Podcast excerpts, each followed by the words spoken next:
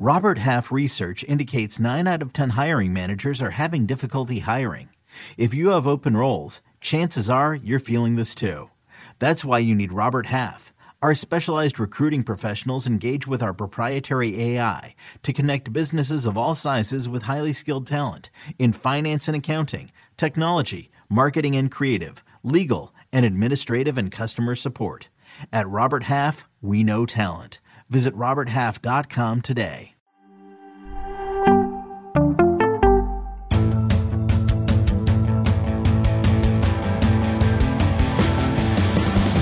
What's up, everybody? Welcome to the Pick Six Podcast, CBS Sports Daily NFL Podcast. I'm Will Brinson. I'm your host. It is Monday, July the 5th. Thought I was back from vacation tomorrow. It turns out we're actually uh, traveling all around in time to record a top 10 kickers and punters episode with, of course, the one, the only John Breech. Breech, you have another episode in the feed today. It's, all, it's, it's Breech Day. Happy Breech Day to you, buddy. Well, what happened is that Brinson heard that I took over as podcast host on July 5th and I want to do all special teams. So he rushed back from vacation and demanded to be a part of the ranking the top kickers and punters, which we're doing right now.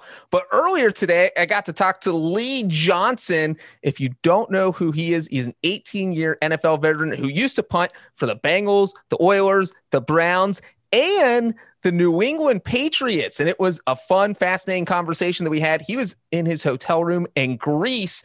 Uh, you might not know Lee's name, but he has played a big part in NFL history. Uh, he's the reason Tom Brady wears number 12. If you want to find out why, you'll have to listen to the podcast. He is also uh, part of the reason why Bill Belichick loves left footed punters. He was Belichick's first left footed punter, and then Belichick stuck with the left footed punter for 19 seasons uh, before Jake Bailey became the starter. So it was a fun talk. He rehashed all his days with New England, and definitely listen. All right, uh, let's dive into it. This is gonna be a break-free pod. It was gonna be short. Top ten punters and kickers. Coach rankings coming up tomorrow. Top we talk all 32 NFL coaches with Cody Benjamin, myself, and Breech. Or maybe we'll do a break. I was lying about that. Uh, anywho, let's start with the top 10 kickers. Do you? Why don't? Should I just read all these 10 and we talk about them? You don't want to do what? Do we want to do one by one? What do you think? No, no. Let's we can read all the 10 and then we'll kind of hit the. uh You go ahead. Read. You want me to read all 10? You want to read all 10? I'll read all 10. That way I can contribute in some way to this podcast. Uh, Daniel Carlson of the Raiders. Ninth, Younghoe Koo of the Falcons. Eight, Will Lutz of the Saints. Seven, Jason Sa- Sanders of the Dolphins. Recent extension. Six, Jason Myers of the Seahawks. Five, Mason Crosby of the Packers. Four, Josh Lambo the Jaguars. Three, Chris Boswell the Steelers. Two, Harrison Butt Kicker, Butt Curve the Chiefs. And number one, duh, Justin Tucker of the Ravens. Like a lot of these, it's almost feels like one and two is always easy. Yeah, Yeah. you know it does. And the crazy thing is, some people thought that maybe ju- this is the year Justin Tucker wouldn't be uh, in first. And, and you know, we share these rankings on Instagram, and I didn't know that the kicker rankings were so popular on Instagram. You know, it doesn't get quite the clicks as a quarterback or or or coaches rankings, but man, people leave their opinions. There was like 700 comments. I kind of kind of read through them. If you left a comment on Instagram, I probably saw it because there was uh, some serious divisiveness. And I think one thing that people wanted to know was Jason Myers from the Seahawks. He hit 100% of his kicks this year. That is 24 of 24. And the reason that is kind of crazy and the reason why people want to know why he wasn't number one is because he was only the third kicker in NFL history who attempted 20 or more field goals and made them all. And so also these weren't easy field goals. He was the only kicker in the NFL last season who had a field goal of 60 yards or longer. So we're talking about there's only one 61 yard field goal, Brent. Remember the rules we were talking about how a 60 Yeah. yarder should be worth five points. That's why it's only one kick the whole season. And, and so the reason Jason Myers is not number so you one, rewarded him with a number six spot. I Guy exactly. makes So- hundred percent of his kicks, and he's six overall. how do you get up to the top spot if you are and like you know we've talked about these rankings all the time. This is not based on the 2020 season. That plays a big part in it but we are talking about the track record. We're talking about clutch kicks. We're talking about what's your extra point percentage. You know back in 2014 every kicker was 99.9% or 100% and now you have kickers that struggle to make extra points because they're not easy uh, Jason Myers is one of them. He was 92.5% on his PATs, which isn't ideal. You know, the Seahawks, that's one of the reasons you always you look at it, final score of a Seahawks game, it's always something crazy, like 32 to, to 20 or 20 is not even crazy, but 37 32, something like that. It's because right. someone misses an extra point or there's a two point conversion uh, or a safety. There's just always wackiness happen. Uh, so that is why Myers with six struggled a little bit an extra point and doesn't have a you know a career long track record. Tucker, Justin Tucker and Harrison Butker both have that long track record of just being clutch kickers. You know, one field goal I know you remember watching Brinson was the Browns Ravens game, that crazy Monday night game. Uh, you know, it just went back and forth, back and forth, and all of a sudden, and that was in week 14 the Ravens send Justin Tucker as 42 to 42, and the Ravens send Justin Tucker out for a 50 yard, 55 yard field goal in Cleveland in December. There is probably three kickers who can hit that under those conditions. But as soon as Justin Tucker went out there, everybody knew it was over. He wasn't going to miss that kick. Uh, and so he crushed it. Um, the rest of the list, I would say, you know, there's a couple names. Young Wei The list is sort of designed like, who do you want to be your kicker? Yes, just a, a, kicker draft. If you had to pick a kicker for your team uh, in a game tomorrow, who do you want? And I would think that if you talk to NFL general managers, I would I would think that eighty or ninety percent of them would take Justin Tucker. Yeah, That's a good and, way to look at it. Well, and the other thing too, you know, you have Chris Boswell at third. I think a lot of people would say, I mean, he, is he really that good? He's made 94% of his kicks the last two years, and he's doing it in Pittsburgh too, which is kind of crazy. And he had sometimes with kickers, you just have this aberration. Except kicking is partial luck and and you know distance hold. It's it's it's not entirely even though it's on your own foot. It's not entirely you know you're in your control. And so I I think for Tucker that 2000 I mean for Boswell that 2018 season looks like an aberration and he's just been a guy who's made 88% of his kicks kicking for the Steelers in one of the hardest places to kick uh, over the course of 6 years. And I'm glad you brought that up because I also took that into account. You know, if your percentage is slightly lower, but you're kicking in a tougher environment, you know, any northern city, Chicago, Cleveland, Pittsburgh, those cities are not easy to kick in, especially if they have natural grass. I mean, we always see the chunks flying up at Heinz Field uh, versus, you know, if you're kicking indoors, that's obviously the most ideal conditions. If you're kicking in Miami, you have warm weather year round. So you have to kind of figure out how to weigh those discrepancies. And like you said, Boswell's a really good example. Steelers fans wanted him cut after the 2018 season. He had the lowest field goal percentage yeah. in the NFL that year. I think it was like 65%. Then he bounced back and he's been top five in field goal percentage each of the past two seasons. So that year kind of ended up being an anomaly. And that's what you see with kickers. Uh, you see that, you know, mentally they might collapse. They might have one bad season and a team might hang on and, and then they can rebound like Boswell did, or they can never play again, like a guy like Blair Walsh. Um, the only other thing I will say right here is that unless you want to ask a specific question, um, how is Will Will Lutz so low? Will Lutz. Uh, you know what's funny is that Will Lutz struggled last year, and he's kind of in the Chris Boswell situation this year, where he was in my top four last year. He dropped to eight, and you know if he struggles again in 2021, he's off the list. But if he bounces back, then you can move him up higher.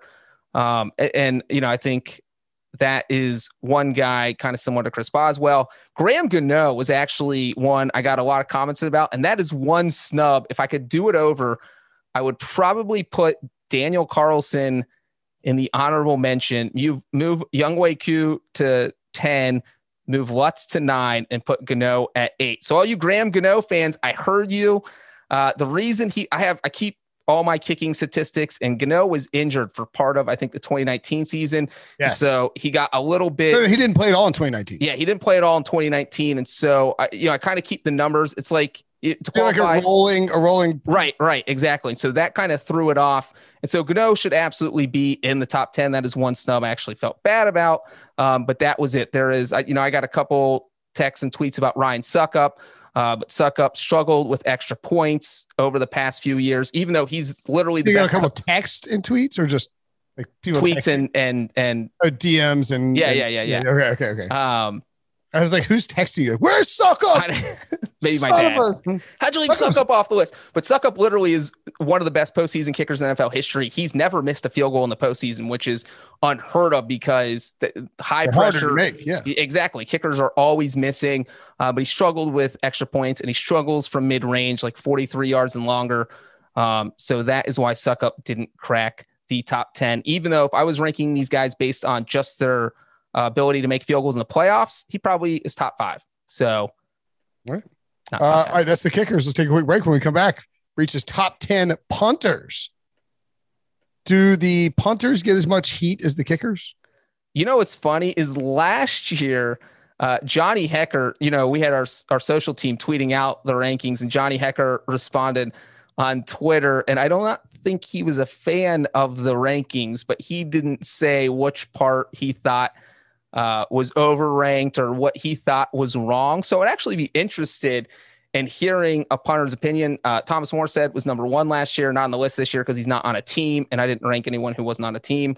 Because um, you know, if you're not on a team, I didn't Thomas Morstead follow you on Twitter because he, well, he didn't. So he probably thought, hey, this guy knows what he's talking about because he got me at number one.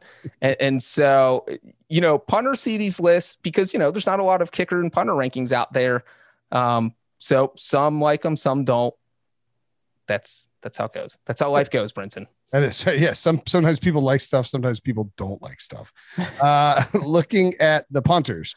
Number 10, Sam Koch of the Ravens. Number nine, Mitch Wishnowsky of the 49ers. Eight, Jack Fox of the Lions. Seven, Corey Bojorquez of the Rams. Six, wait, the Rams have two guys on here? Rams do have two. That's going to be a fun twist we'll talk about in a second. Six, Brett Kern, Titans. Five, Johnny Hekker of the Rams. Four, Logan Cooke of the Jaguars. Jaguars special teams looking pretty good. Three, Jake Bailey of the Patriots. Two, Tress Way of Washington football team. And number one, Michael Dickson of the Seahawks. Uh, who is the toughest guy to leave off this list? Uh, there is a. I would have liked Morstead to sign so I could get him on a hate having not having a guy who's number one last year. But again, you know, like if he doesn't end up signing with anyone, he's not playing.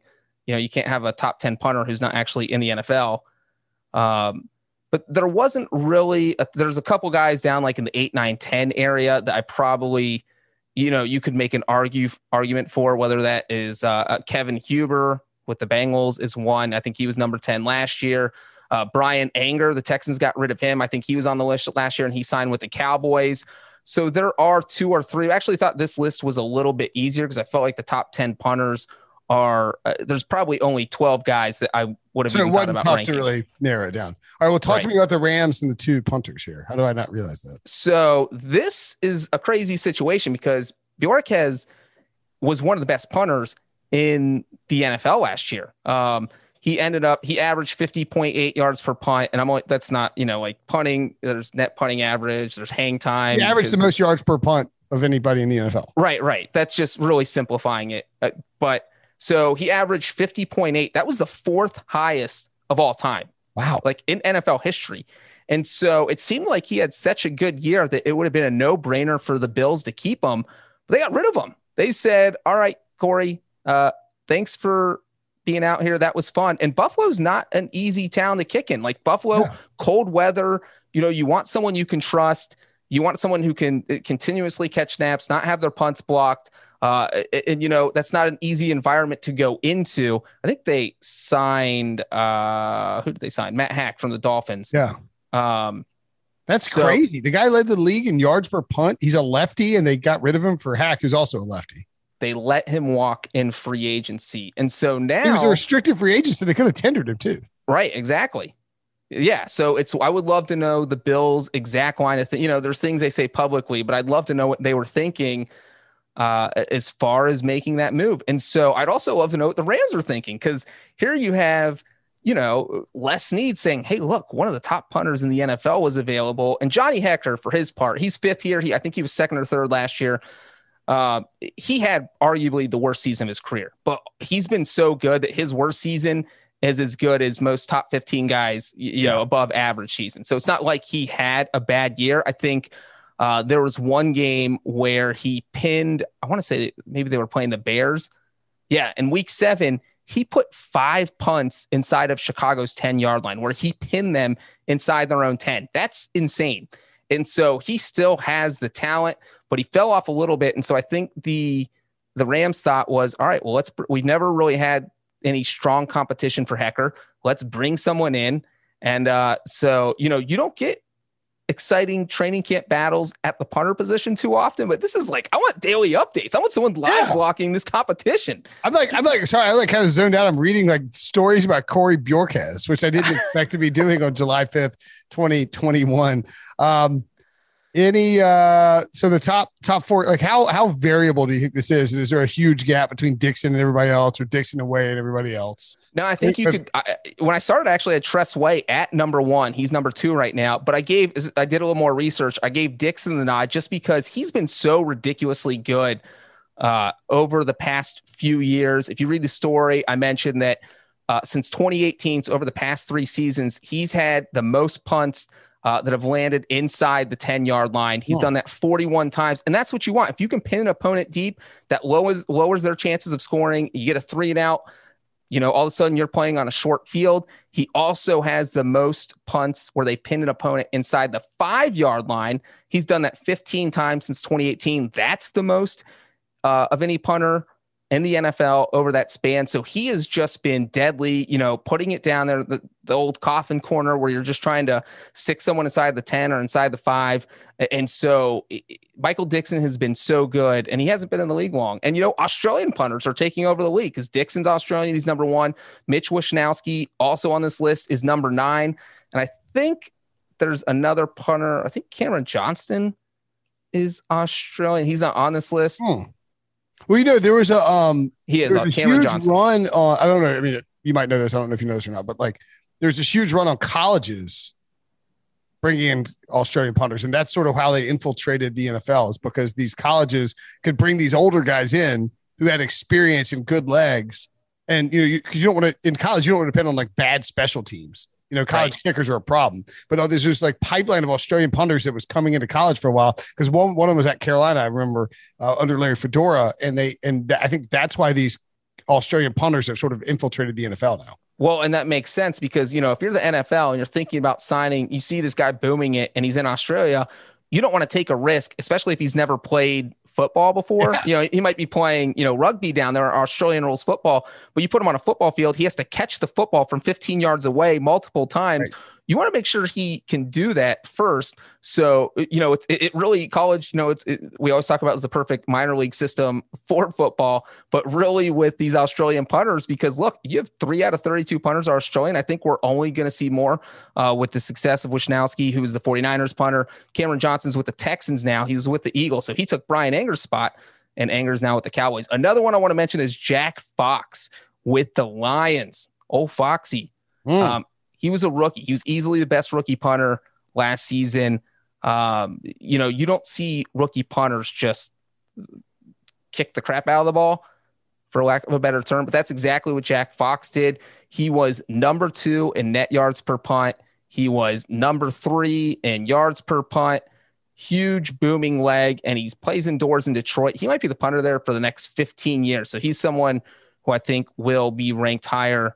And uh, you know, maybe if Bojorquez beats out Johnny Hekker, I'll have to move him up on the list too. Oh, Bjorkes. Now my new favorite, my new favorite off-season player. You have to get oh, a Bjorkes jersey if he makes a team, Brinson. That's right. Exactly. uh, all right, Breech. Any more uh, thoughts on the punters or? Uh... Uh, that is, you know, I, I love the punter theme from today. Lee Johnson again. That was a fun talk earlier, and uh, you know, punted in the NFL for 18 years. Uh, you know, and it's fun to talk about the punters because they don't get a lot of love. But as Rich Eisen says, punters are people too, which is why Brinson devoted 15 minutes to them on our podcast. Exactly. All right, Breech. Great stuff as always, buddy. Good to have me back from vacation. Thanks for holding down the fort while I was gone. Uh, great stuff on punters and kickers. Check out Breech with me and Cody Benjamin tomorrow on the top coaches rankings. See you later.